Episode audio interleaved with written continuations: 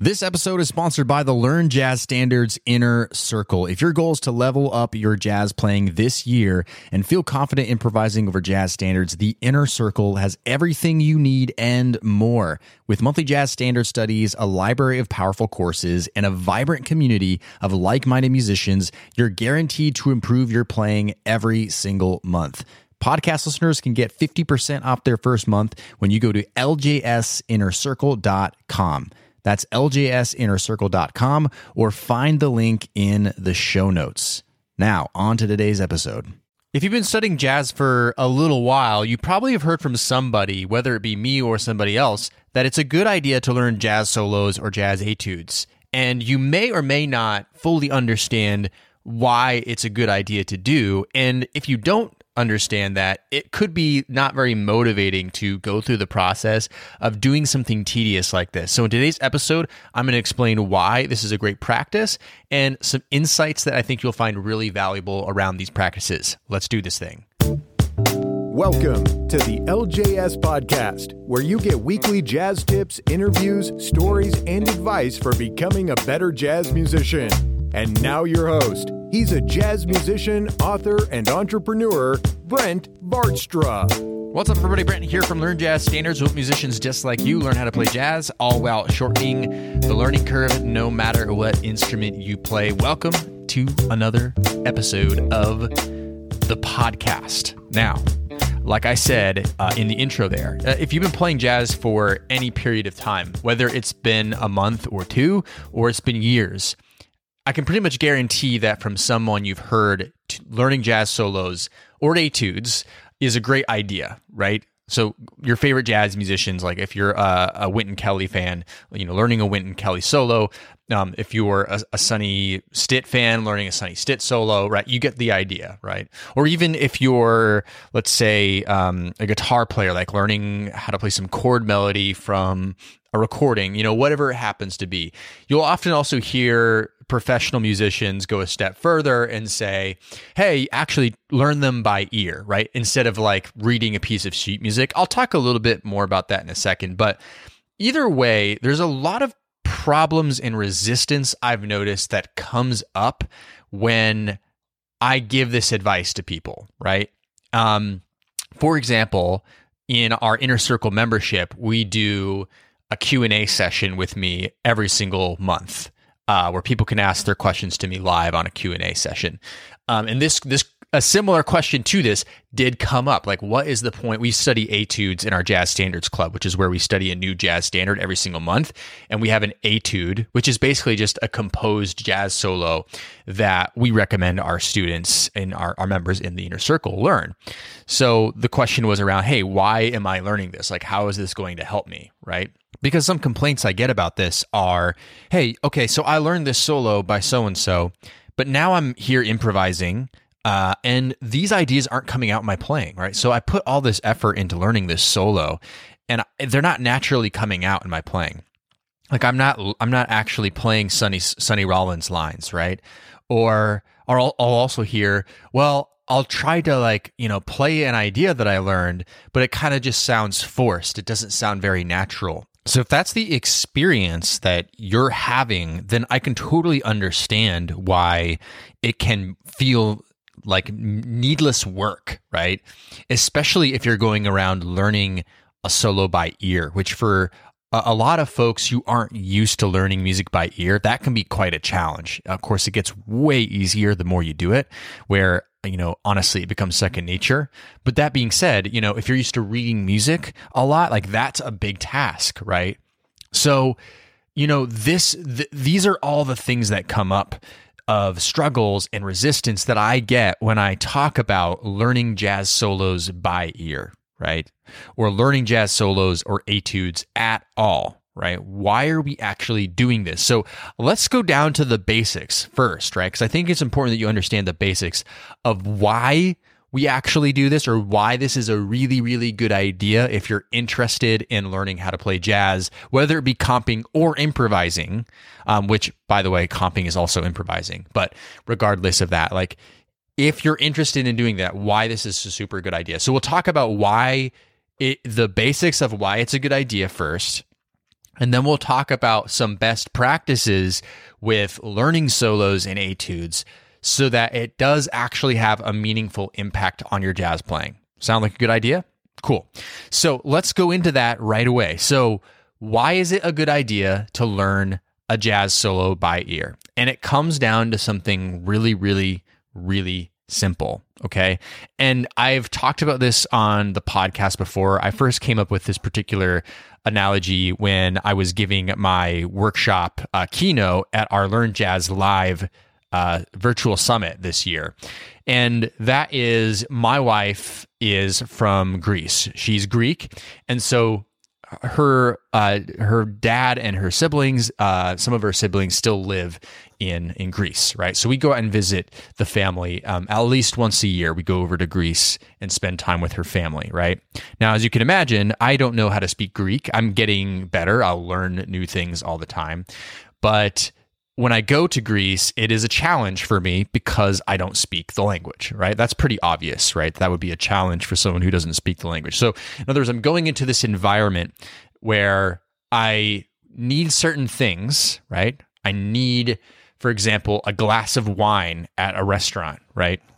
So I want to ask that person for a glass of wine, right? But I don't know how to ask it. Well, I listen and I ask the question to somebody else who speaks. So I'll, I'll ask, you know, Philippia, my wife, or her dad, or something like that.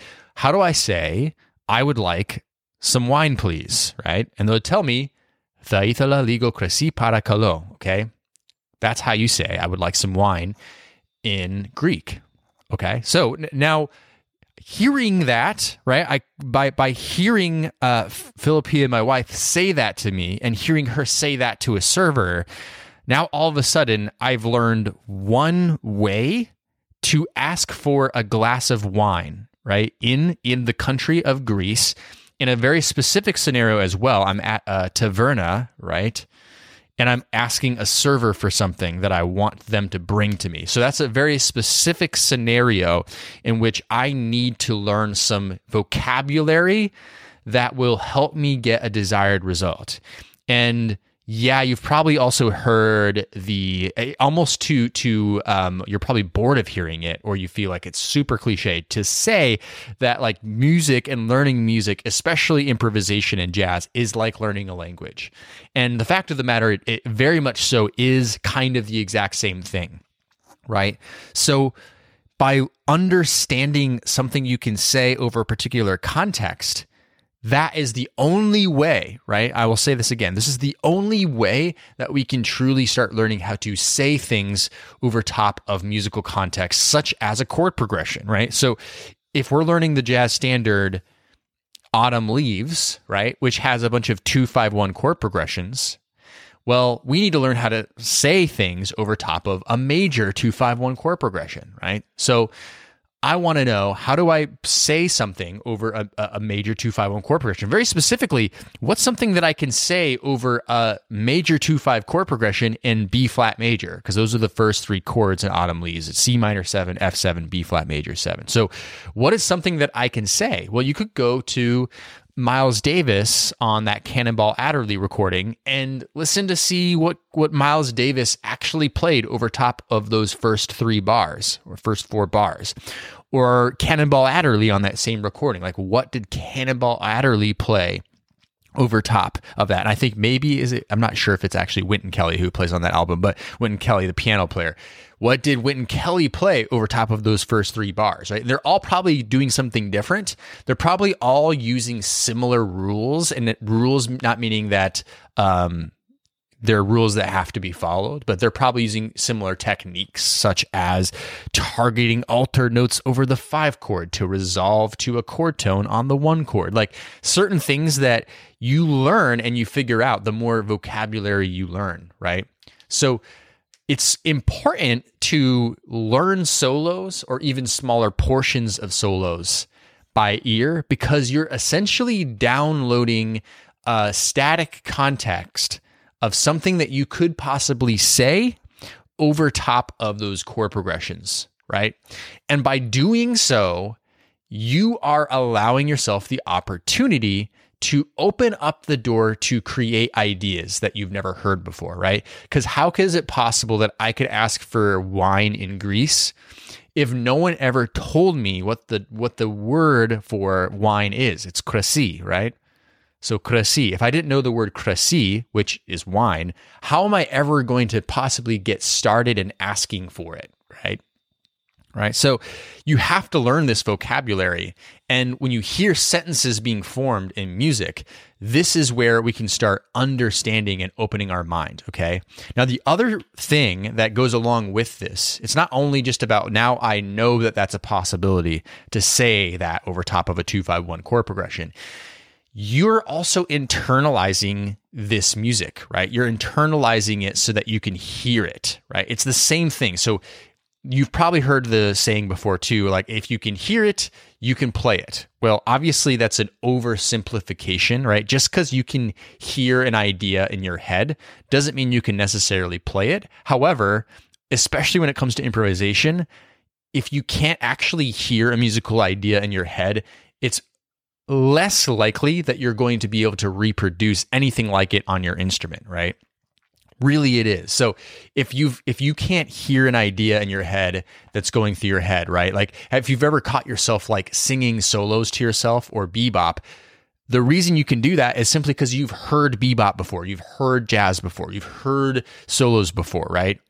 Um so if you can't hear any of those ideas in your head in the first place, you're probably not going to be able to reproduce them on your instrument, whether it be planning it out, like composing a solo, or improvising a solo, right? Which is the act of responding in the moment. So, the more you're learning language, the more you're hearing that language, right? Now, how well you're actually internalizing that and hearing that depends on how you learn it.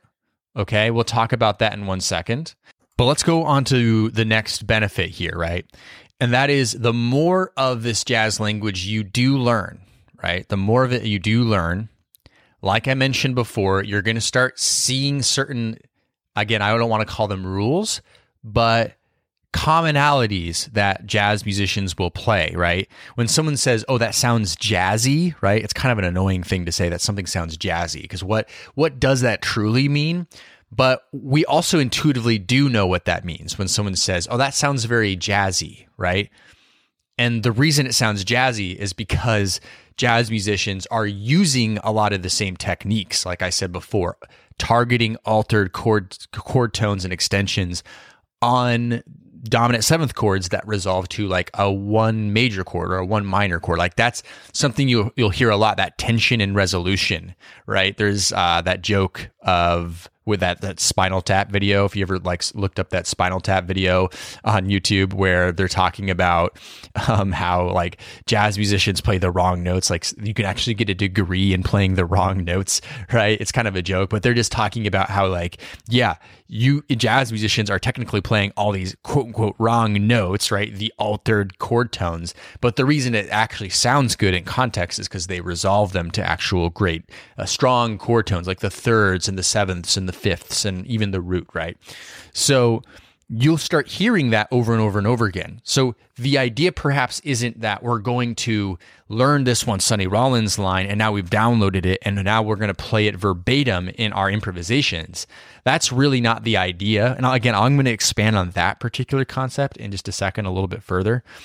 But the idea is that the more that we're learning the way jazz musicians say something over top of a 251, the more we're starting to make connections of what comes up time and time again so that our internalization is based on that. It's based on, hey, here's a concept that I'm seeing come up time and time again.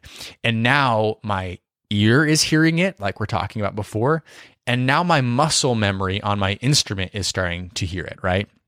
Now, that's really the secret right there is if you can start marrying what you're hearing in your head with the muscle memory on your instrument, that's where it just starts becoming supernatural to play jazz solos, right? To improvise jazz solos is when we start connecting our ear with what we're hearing to our actual um, muscle memory.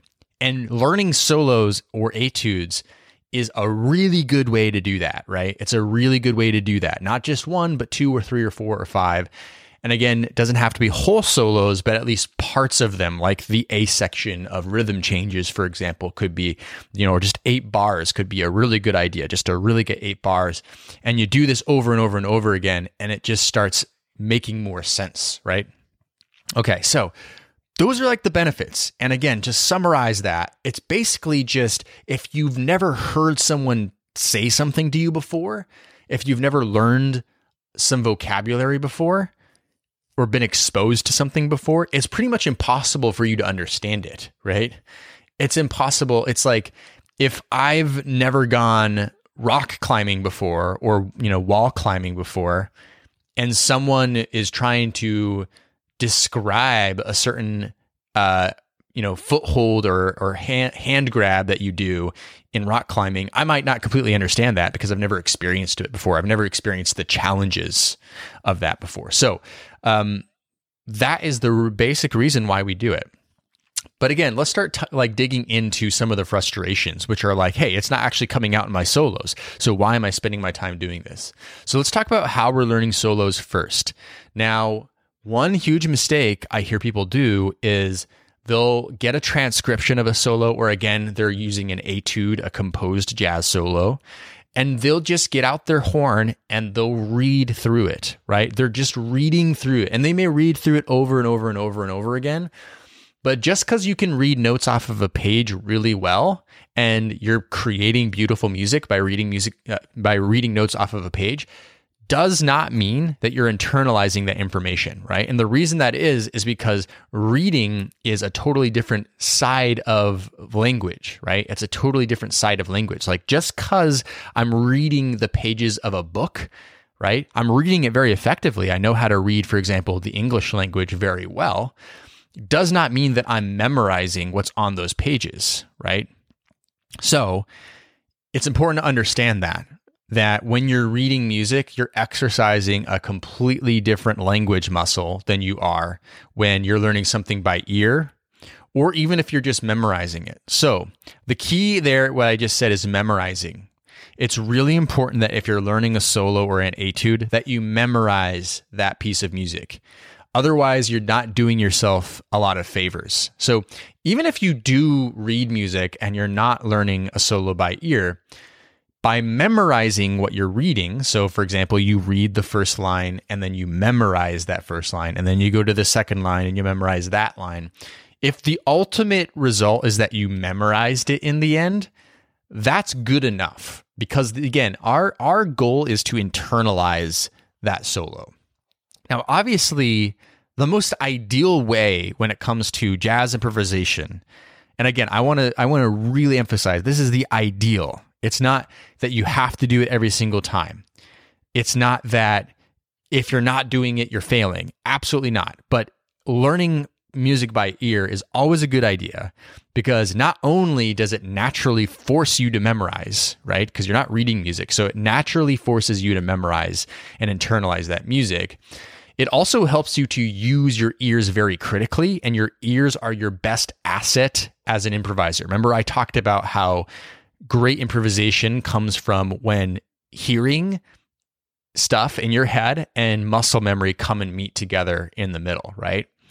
So, learning by ear is really going to be helpful for improvisation in general, if that is your goal, right? If that is your goal, that is the best muscle to exercise. So, even if you're adding a little bit of that into your musical diet, where it's like, hey, I want to learn this solo, um, I don't have the capacity yet, or I'm not good enough at learning stuff by ear to learn the whole 32 bars of this chorus by ear. Well, even if you just got the first eight bars by ear and then read and memorized the rest of it, that would be a huge accomplishment, right? That would actually be a really good thing for you and your musicality, right? Because again, the more we can internalize and hear this music, the better, the better it's going to be. Okay, so how you learn it does matter. And most of all, the most important thing is memorizing the solo. Now, the next question I'll often get from inner circle members when I tell them this is, well, I how do I remember this? Do I review it all the time so that I never forget it? And that comes into my second point is that it really is not the point that you remember how to play a solo forever. I literally do not remember any of the jazz solos I've learned in the past. And I spent one year learning 32 bars of a solo every single week. Okay. Um, that's a lot, by the way, a lot of, of jazz solo to learn. Um, and then I continued that practice for years after, not necessarily 32 bars a week, but still learning solos a lot. I do not remember a single one of them. Now, if the recording comes on um, while I'm doing work around the house, I'm start singing the Wynton Kelly solo to Freddie Freeloader, right? That was the first jazz solo I ever learned. I can still pretty much sing that solo verbatim. I probably can't play it on my instrument because the muscle memory isn't there anymore, but I can still hear it, right? So the idea isn't that you're able to play it forever and ever and ever and ever. It's just like you want to have some short term memory around that solo. Like, let's just say, like, if you learned it one month and then one month later you were to be able to play it again, that would be a good thing. If two months later you're like, ooh, I'm not sure if I remember this anymore because A, you probably moved on to learning something else or it's just been a long time, that would be okay, honestly that wouldn't be a big deal because again, it's more about how can I extract certain things from that solo that I want to carry with me, right? Okay. So that's really important to understand the memorization process and how to learn that jazz solo. That's going to be super important for whether or not it actually has a meaningful impact. Now, the, the next thing that is really important if you really want this to work out for you and start seeing some results is you have to do something with that that musical language that you've learned okay? You have to do something with it after. Like it's not just you learned and memorized uh, a couple pages of a book right? Like what what are you going to do with that information? How are you going to put it into action? So there's a couple options that you could do. So one basic one, which you've probably heard before, um, we'll just get this one out of the way, and that is, hey, if you're learning this 32 bars of a jazz solo or an etude, and there was a 251 line that really stood out to you as appealing to you, like, wow, I really resonate with that, and I want to carry that with me further, then what we do is we start extracting from that solo. So we go, okay, I like that 251 line how can I internalize that even further, right? Well, one very obvious way to do that is taking it through all 12 keys or at least multiple different keys, right? Um, now, I've done whole podcast episodes about the benefits of all 12 keys. I won't dive into the depths of that other than just to say the more perspectives and flexibility and muscle memory you're able to create around a piece of music, a musical phrase, the more likely it's going to resonate, it's going to be internalized, right? So if you can play it in G and you can also play it in C and you can also play it in B in B or G flat, right? That that exposure to being able to play that piece of music no matter what note you're starting on that's going to really help you internalize that, especially when you come up to a 251 and in D flat all of a sudden while you're improvising. You know, it's more likely that you'll have that muscle memory uh, involved than if you just learned it in one key. Okay, so that's extraction, right? If you really want to extract certain ideas that you want to hold on to longer, right? Because remember, the idea is we're not remembering this solo forever. And you also have to remember all you're really doing is copying a moment in time, a very specific musical context that happened. And that specific musical context will never come up for you. It will never come up. Like, even though you're playing the same chord changes, the way the music will flow from your brain out and the way that the other musicians will play their instruments that you're playing with, or even a backing track, right?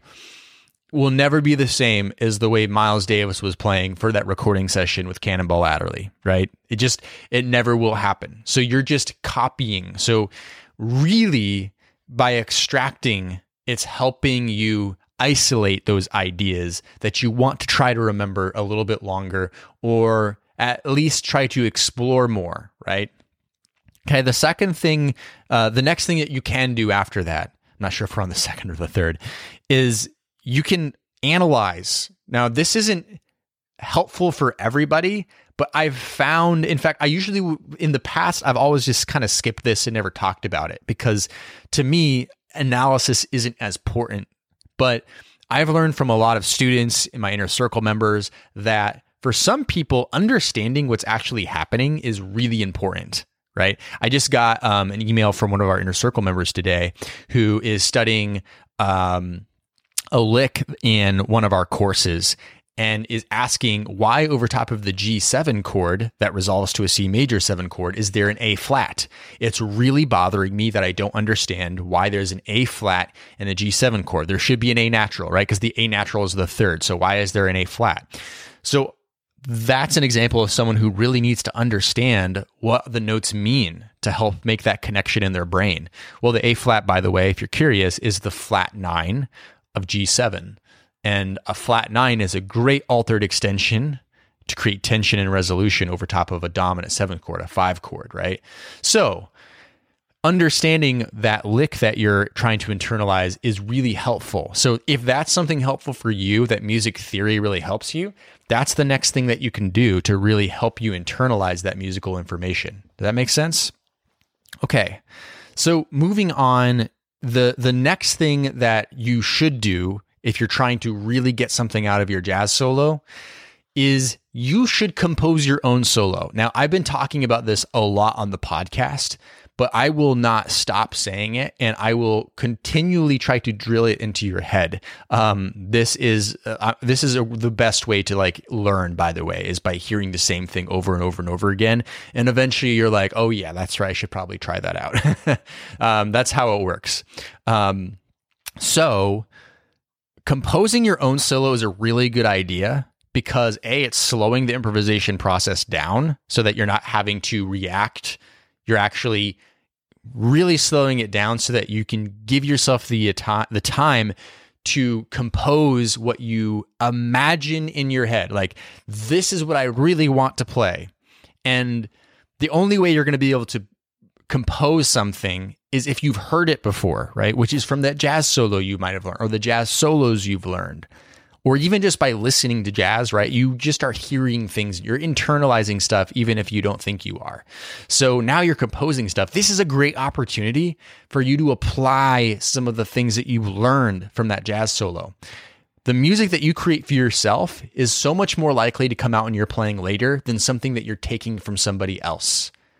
Um, I have seen this really impact my playing personally whenever I've composed solos and also, it's something that I really suggest my inner circle members do. We even right now have a monthly jazz challenge going on where you compose your own jazz solo.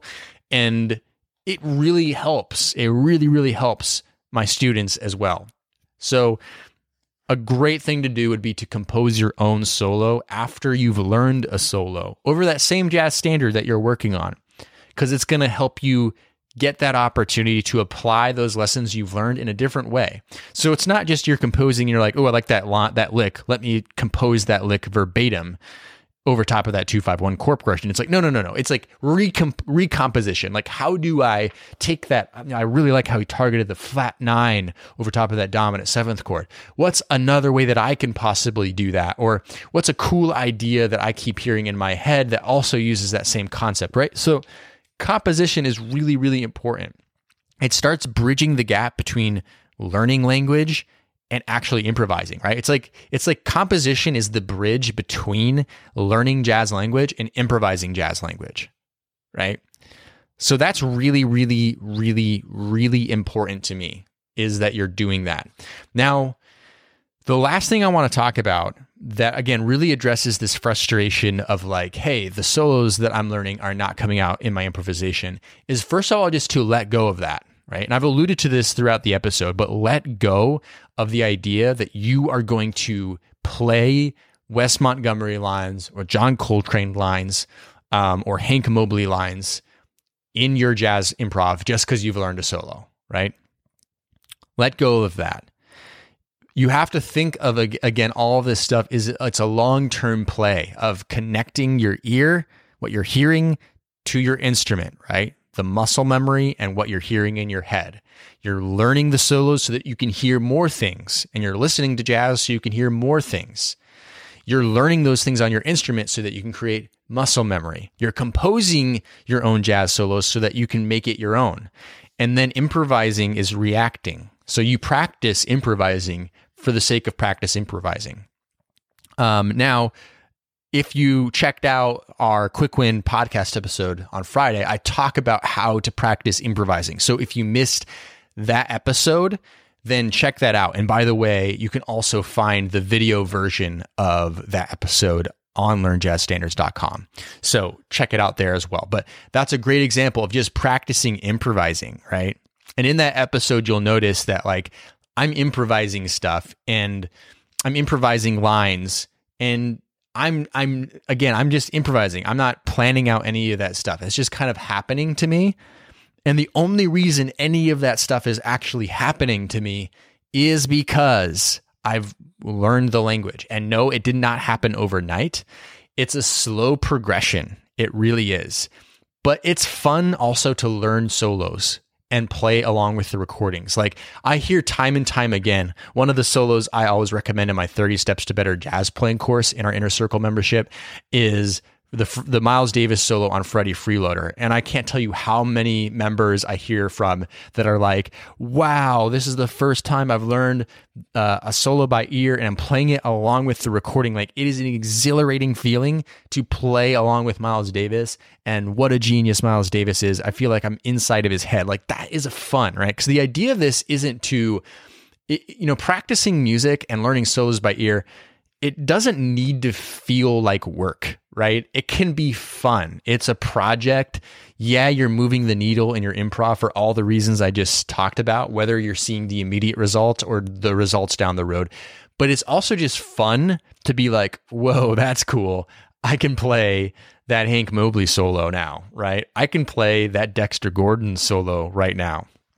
Um, I can play that Milt Jackson solo right now. Like I never thought I would be able to do that, and I can do that. Like it is fun to do it. So what I want to end this episode saying is that instead of making it feel like a chore, just shift your mindset around it to make it fun.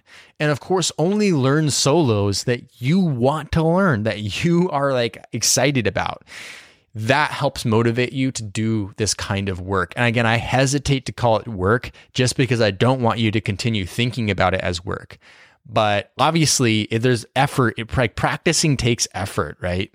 It takes effort, it takes a long term vision. And those who get good at anything, whether it be music or something else, they're able to kind of power through the moments where things do get frustrating because inevitably things will get frustrating right? They're they're able to enjoy the process enough that they're willing to go through those trials, right? They basically fall in love with practicing and they fall in love with playing. And the best jazz musicians I know have essentially done that. They've fallen in love with just playing their instrument and learning something new, not necessarily leveling up like a video game, right? Every single level you're you've leveled up. You've leveled up just because you've accomplished a mission, right? It's more like enjoying the process. And if you can learn to enjoy the process of learning music, wow, that's where you're really going to start seeing the results and the long-term success of playing better jazz.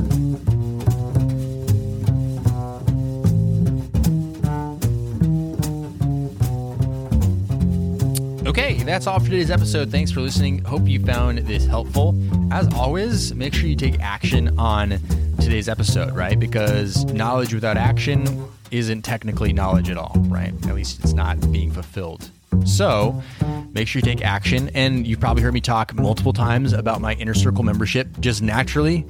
And if you're like, hey, actually, that sounds like a good way to help me take action. Like if I actually had that one jazz standard to learn a month with an etude to learn, and if I did have some of these courses with step by step practice programs and accountability and a community of other musicians who are doing the same thing as I'm doing, that could be helpful, right? And it also could make it more fun. So check us out at ljsinnercircle.com, ljsinnercircle.com. That's where you can learn more about Inner Circle membership. And uh, we'd love to have you join us. That'd be a lot of fun. So, ljsinnercircle.com. All right, we're going to be coming out with another great quick win episode of the podcast this upcoming Friday. So, tune back in. Make sure you subscribe wherever you listen to podcasts, and we'll see you back then. Cheers. Thanks for listening to the LJS Podcast, brought to you by LearnJazzStandards.com. Subscribe to the series on iTunes, and don't forget to join our jazz community at LearnJazzStandards.com forward slash newsletter.